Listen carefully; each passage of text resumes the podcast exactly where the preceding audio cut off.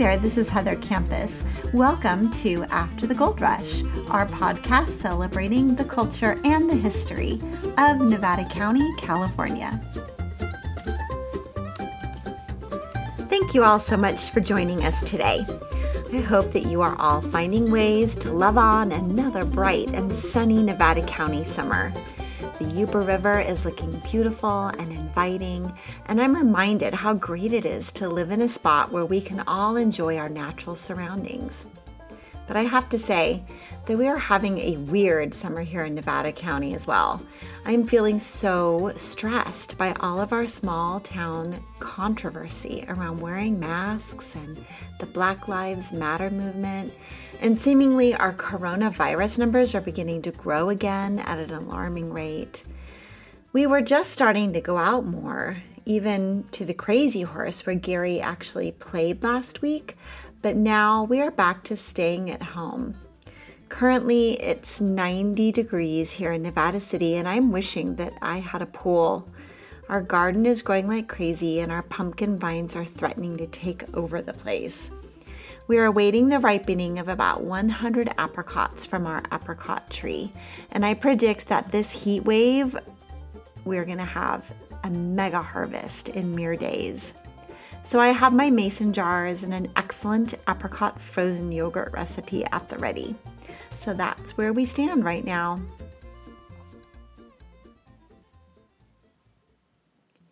In today's episode of After the Gold Rush, we are going to be looking back to Nevada City's bustling Chinatown in the late 1800s.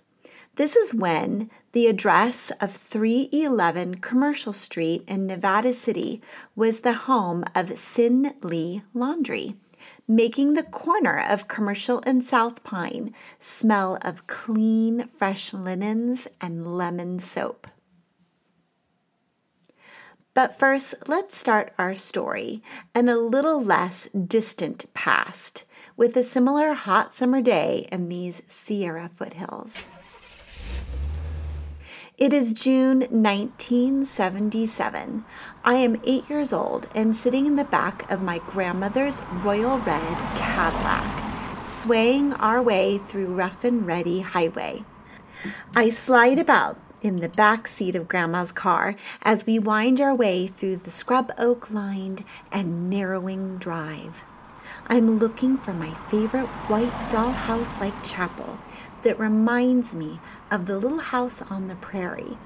This is where I imagine my future wedding. All the while, trying not to let my car sickness get the best of me. My cousin and I are joining our grandmother today for her senior's ballet lesson at Nellie's Dance Studio located in Grass Valley. We are visiting our grandparents in Lake Wildwood for the two week summer vacation. The broad and straight Highway 20 thoroughfare from Penn Valley to Grass Valley is somewhere in the hazy future, along with the Raley's Supermarket, Staples, J.C. Penney's, and any other big box retail. Anytime we do need to go to the one existing supermarket in Grass Valley, or the public library, or a senior ballet lesson, we must take this 20 minute winding pass. Grandma is wearing a shell pink exercise suit and leotard and has her black ballet slippers tucked into her purse. My cousin and I were wearing jean cutoff shorts, tube tops, and rainbow flip flops. We spend the morning with Grandma's ballet buddies, intently doing our plies and grand jetés across Nellie's plank wood floor to a scratchy Chopin soundtrack. Afterwards, our grandmother proudly introduces us to Nellie as we slip back into our flip flops and politely shake hands. We then head back through the dusty, hot, rough and ready highway to lunch and swimming. Grandma's house is air conditioned and faces the green, shifting lake water. Her kitchen windowsill is full of hummingbird feeders, and the whole house smells like slow cooking spaghetti sauce. We grab our towels off the wood deck handrail and run towards her sandy beach, daring each other to jump off the wooden dock first in order to scare away the catfish. Our Hollywood glamorous grandma makes her way down to the beach carrying a tray of salami sandwiches and grape soda. She sits in her low back chair with her wide brimmed straw hat she watches as we eat our sandwiches. And then, as we rush to catch the silvery darting minnows with our sand buckets. Her radio is tuned to the classical station, and her hand rests absent mindedly into the sand, sifting it with her fingers. She suddenly holds a metal chunk to the sun, a rusty, bronzed, square headed nail. She calls for my cousin and I to come get a closer look, and she tells us the story of this 150 year old Chinese nail. For thousands of years, the traditional hand forged square nail was tapered with a square head. The head was hammered and attached by a blacksmith one nail at a time, was heated and laboriously pounded out to shape with a hammer on an anvil.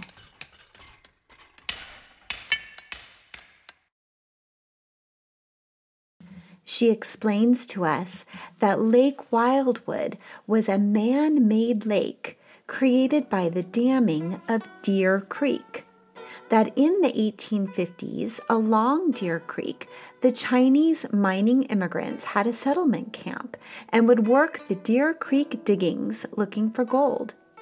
She will add this square headed nail later to the coffee can collection sitting on a shelf in her garage my grandparents' property, one of the first developed in Lake Wildwood, has been full of these antique square headed nails made by the Chinese miners. You would not need to search very hard to find relics of their past buried here. In 1849, people were coming to Northern California from all over the world to look for gold. Nearly 80% of these were Americans and Europeans from the East. The remaining percentage was made of largely young Chinese men. At that time, war, famine, and a poor economy in southeastern China caused many men to come to America. Most of them hope to find great wealth and then return to China. In fact, Nevada City's Chinese cemetery, which is peacefully tucked in the pines, has many empty graves. Most Chinese wanted their bones shipped back to China to be buried in their homeland and considered their stay in California to be temporary on all counts. Between 1849 and 1853, about 24,000 young Chinese men who, drawn together by a common language, settled in camps scattered along the tributaries of the Yuba and Bear rivers. The census of 1852 showed 3,396 Chinese living in Nevada County and by 1880, they constituted 22% of California's mining population, making them the largest single nationality engaged in mining in our hills. However, Chinese immigrants soon found that the many Euro Americans did not welcome them as white miners moved from depleted diggings onto their new claims, the Chinese would buy the discarded territories and work them slowly and steadily and profitably. However, in 1852, seemingly right after the California census, California placed a high monthly tax on all foreign miners. Chinese miners had no choice but to pay this exorbitant tax if they wanted to continue to mine for gold. Therefore, Nevada County collected $103,000 in foreign miners' tax, almost exclusively from the Chinese between 1850 and 1870. Chinese workers were also the targets of violent attacks in the mining camps. And the legal system offered little protection. It always favored the Euro Americans over Chinese and indigenous tribes, as well as other immigrants. Many Chinese immigrants continued to work in the gold mines despite such treatments.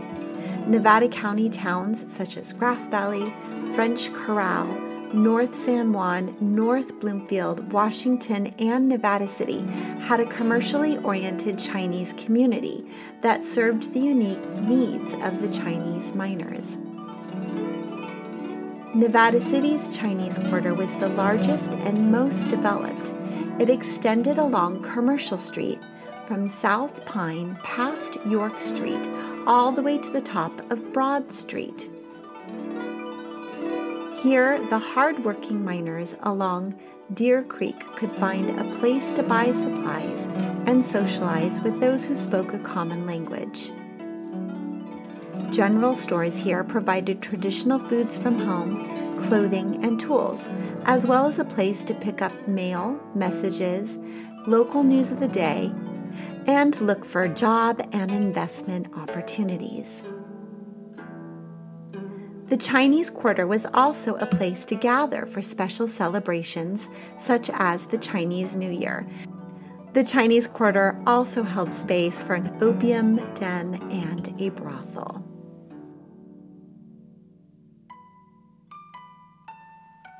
In the area where the Commercial Street parking lot and monument currently stand, there was a slaughter yard, a vegetable garden, and a temple for spiritual practices.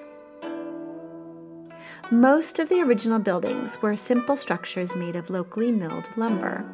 When a major fire in June of 1880 devastated the Chinese Quarter, Nevada City passed an ordinance stating all Chinese shall be removed from Nevada City within 60 days. This was during a time when such ordinances against the Chinese people were common throughout California. Although a new Chinatown was established just outside of town, the city could not effectively prevent the Chinese from re-establishing themselves along Commercial Street between York and Pine. The 19th century Californian attitude towards the Chinese was patronizing at best. The Chinese made undeniable contributions to the economy of this frontier by providing a reliable source of inexpensive labor to both our gold mines and our transcontinental railroad, where it is said that the Chinese were in charge of dynamiting the huge granite slabs in the Sierras in order to bring the train through.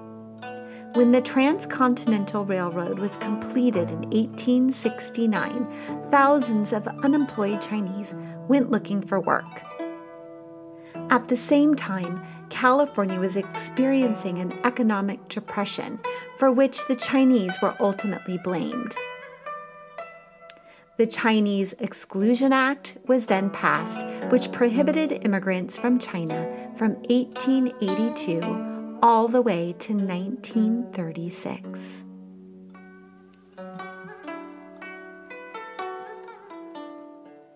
It is now June 2020.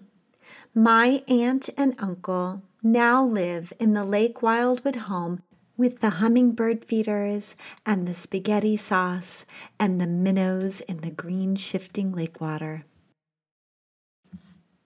Unfortunately, today our country and our county also finds itself embroiled in a familiar pattern of systemic racism that seemingly has seeped deeply into the roots of our small mountain town. Nevada County remains the second least diverse county in the state of California. We are rarely faced with the opportunity to, as a community, imbue cultural acceptance. Our Anglo whiteness is only challenged by our individual socioeconomic status and our stratifying political beliefs. As our nation begins to grasp with the magnitude of the Black Lives Matter movement, I was also deeply saddened to learn of an active white supremacist cell in our county that is proudly displaying their emboldened social media presence as well as busily spreading their propaganda at our local BLM events. I was also disappointed in our local newspaper's adoption of a boys will be boys tonality in its reporting of this event. What good does any of this do? We also have been shocked by the recent open letter shared by Olivia Steele regarding the proud use of bigotry and prejudice in our local mineshaft bar in Nevada City. The people of our community who continue to embrace or even thinly veil these behaviors and ideologies will very soon find themselves on the wrong side of progression and even commerce in this county. I pray that the fears, mental health issues, and opportunistic propaganda that are fueling these hateful behaviors are quickly recognized and managed in a pro social way by our Nevada County community. We need kindness right now. We need to see each other and come together as brothers and sisters. We are a small town of values. We know how to take care of each other. We are neighbors who look out for each other. We lend a hand to the senior citizen who has a flat tire out on Greenhorn Road, or to the young mother who dropped her wallet at the Flower Garden Bakery. We help raise money for the family in North San Juan who has a sick toddler and support the returning military veterans who come home to the small town from all four corners of the globe because they call these dirt roads, these cedar groves, home. Nevada County, please become one of the raised voices and raise your awareness to the changing tide of racial relations in this country and in our county.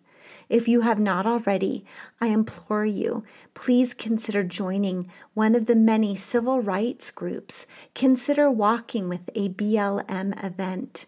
Vote and spend your money with a conscience that lends towards humanity, love, and equality. We are all making history right now. Please show up and be a part of it. We need to show that small town America and rural Northern California does not equal small mindedness or racial discrimination. Please join me and unite as we send the message that hate speech and violent threats towards any person will not be tolerated in Nevada County.